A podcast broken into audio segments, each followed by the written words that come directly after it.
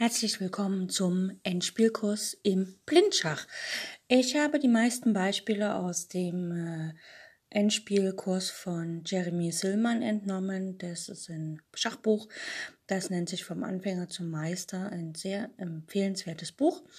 Und ich wünsche euch ganz viel Spaß bei all den Übungen und los geht's!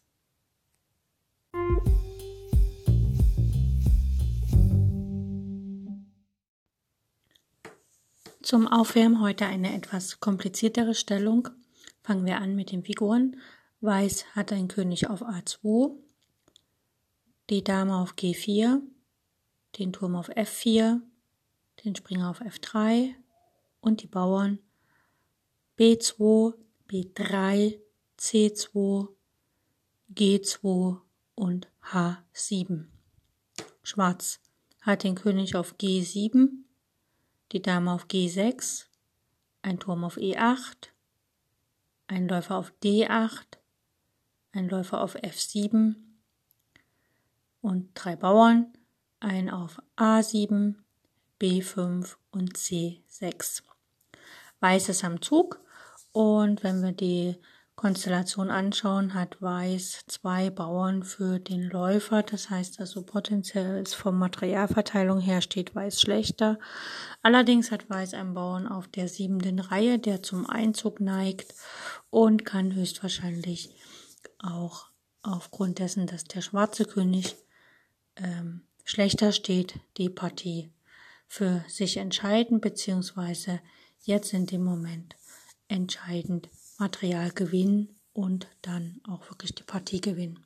Gut, schauen wir uns an. Die Dame auf G6 ist gefesselt durch die Dame auf G4. Der, ne, wenn die Dame wegzieht, steht der König im Schach. Und hier kann Weiß auf F7 mit dem Turm den Läufer schlagen. Turm schlägt F7 Schach. Und jetzt gibt es halt mehrere Möglichkeiten. Ähm, Schwarz kann mit dem König weglaufen nach H8. Das wird er kaum tun, weil dann die Dame von G4 auf G6 die Dame schlägt. Ähm, er könnte nach H6 gehen, dann wird auch die Dame, äh, dann bietet die weiße Dame auf F4 Schach. Und wenn der König äh, wegzieht, dann kann der Bauer mit Schach nachsetzen und dann ist der, muss er dann halt die Dame opfern. Das ist auch nicht so schön. Und wenn er auf F7 schlägt, König schlägt F7, dann kann, könnte der weiße Springer von F3 auf E5 Schach sagen und die Dame gewinnen. Allerdings steht noch ein Turm auf E8. Aber wir können H7, H8 spielen und uns dort einen Springer holen. Der Springer gabelt den König auf F7 und die Dame auf G6 auf. Das heißt also, der Turm muss auf H8 schlagen. Und dann kann der Springer von F3 nach E5 Schach bieten. Schach. Und gabelt auch wieder die Dame und den König auf. Der König muss weggehen. Sagen wir mal, nach, geht nach F6. Dann folgt Dame schlägt G6 Schach. Beziehungsweise man könnte auch Springer schlägt G6 spielen. Bloß dann kommt halt Turm G8. Das ist nicht so schön. Deshalb spielt man hier gleich Dame schlägt G6. Und der König kann auf E5 den Tor den Springer schlagen, aber man kann halt mit der Dame dann die Bauern abholen und sozusagen dann einfach schauen, dass man mit der Dame vielleicht noch eine Figur gewinnt, den Läufer oder den Turm und dann mit dem Bauern einzieht. Kommen wir nochmal zur Ausgangsstellung zurück. Wir hatten Turm schlägt F7 gemacht. Jetzt kann natürlich wirklich der König nach H6 gehen und dann ist es ein bisschen komplizierter, denn man kann ja nicht auf H4 Schach bieten oder so, sondern dann kommt erstmal Dame F4 Schach.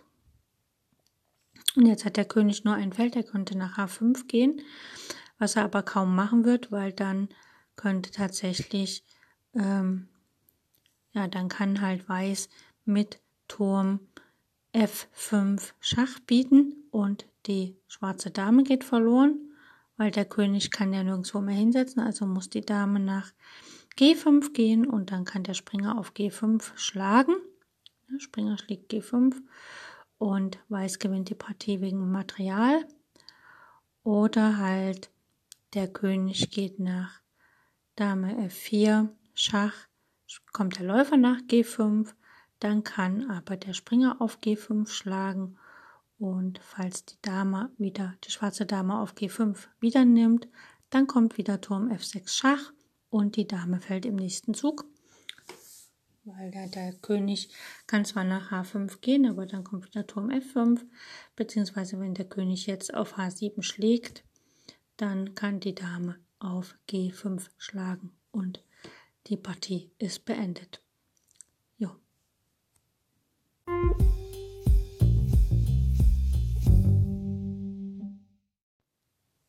In unserem Endspielkurs geht es heute weiter mit dem Spiel äh, König, Läufer und Bauer gegen König und Läufer, wobei beide Läufer auf verschiedenen Farben rumlaufen. Solche Partien enden für gewöhnlich Remis, weil der Läufer, also weil der Bauer von dem Läufer des Gegners aufgehalten werden kann und mit einem Läufer kann man ja dann nicht mehr matt setzen. Schauen wir uns eine Stellung an. Weiß hat den König auf E6, ein Läufer auf D3 und ein Bauern auf F5, alles weiße Felder. Und Schwarz hat den König auf A8, äh, auf A1 und den Läufer auf C3, also auf der langen schwarzen Diagonale, beides postiert. Und hier ist es nahezu egal, was Weiß spielt. Der weiße König schafft es nicht, den Läufer zu blockieren, so dass der Läufer den Bauern nicht mehr aufhalten kann, sondern der Läufer bleibt einfach auf der langen Diagonale der Schwarzfeldricke von C3. Und in dem Moment, wo der weiße Bauer nach F6 geht, also auf die lange Diagonale, wird er einfach geschlagen. Das wäre ein bisschen anders, wenn es nur eine kurze Diagonale gäbe, aber da könnte auch der Läufer auf der langen Seite stehen und sich jederzeit gegen den Bauern opfern und damit Remis erzielen. Eine zweite Stellung, ein bisschen komplizierter. Der weiße König steht auf dem Feld G6, ein weißer Läufer auf D3 und drei Bauern auf F3, G4 und H4 und Schwarz hat den König auf F8, ein Läufer auf C3, ein Bauern auf G7 und H6 sind wieder ungleichfarbige Läufer. Der Läufer auf D3 ist auf den weißen Feldern, der schwarze Läufer auf C3 ist auf schwarzen Feldern.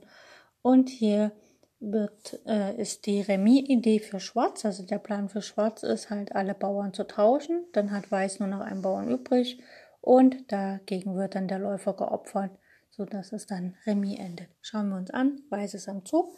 Weiß könnte hier F4 spielen. Einfach, er möchte ja seine Bauern nach vorne bringen. Und er möchte natürlich auch Bauern tauschen, aber er möchte halt keinen Freibauern übrig bleiben, der auf einem Feld ankommt, was nicht der Felderfarbe des Läufers vom Gegner entspricht.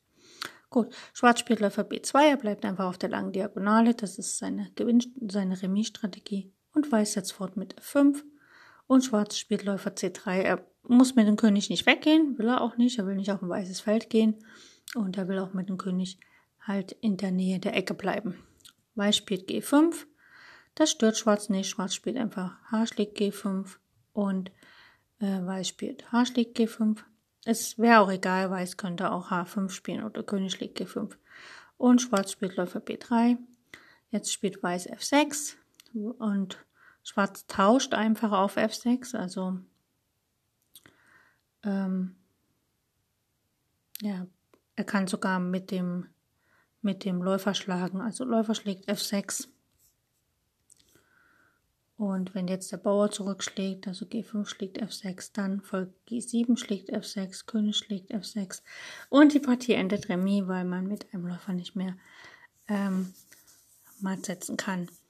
Ein Tipp für, für alle etwas unerfahrene Spieler, wenn ihr die Möglichkeit habt, äh, in ein Endspiel abzuwickeln und ihr habt jetzt von mir aus einen Bauern weniger, dann ist es immer gut, in ein Endspiel abzuwickeln mit zwei verschiedenen, also mit zwei, mit Läufern unterschiedlicher Felderfarbe, also mit ungleichfarbigen Läufern. Also wenn man zum Beispiel die Wahl hat, ich tausche jetzt die Läufer oder ich tausche die Türme in so einem Endspiel, sagen wir mal jeder hat einen Turm und ungleichfarbige Läufer und der eine Seite hat drei Bauern, die andere zwei. Dann wird der Spieler mit den zwei Bauern dazu neigen, die Türme zu tauschen, damit sein ungleichfarbiges Läufer ein Spiel ist, was dann relativ wahrscheinlich in einem Remis endet. Und der Spieler mit den drei Bauern wird natürlich versuchen, den Läufer zu tauschen oder beziehungsweise alle Figuren auf dem Brett zu behalten, damit er das Endspiel oder alle Figuren zu tauschen, damit er das Bauernendspiel gewinnt. Jo, das war's für heute. Wir hören uns demnächst wieder. Tschüss.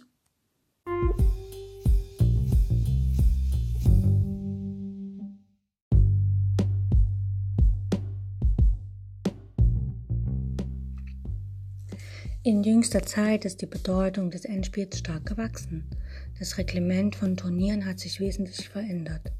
Partien werden heute kaum noch vertagt. Die häusliche Analyse fällt weg. Man muss seine Entscheidung am Schachbrett treffen.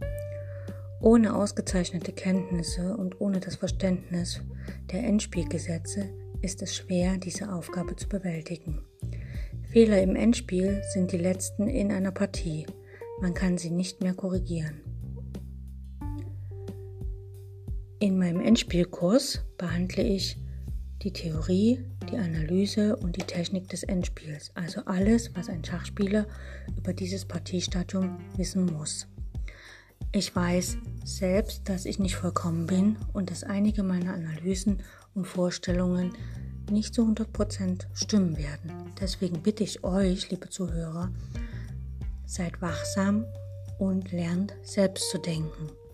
Selbst wenn ich euch etwas vorgebe, muss es nicht stimmen, sondern setzt euch hin und prüft das genau, was ich sage. Wenn es falsch ist, dann seid stolz darauf, dass ihr einen Fehler gefunden habt. Ihr könnt mir über alle Kanäle schreiben und ich bin offen für Kritik. Wenn euch das Ganze gefällt, was hier im Endspielkurs kommt, dann bitte ich euch, falls ihr Freunde, Bekannte, Verwandte, andere Schachspieler kennt, informiert sie über mein Schachradio, Schach on Air, so dass mehr und mehr Zuhörer zu meinem Radio kommen und den Endspielkurs auch hören. Ich freue mich auf die nächste Sendung.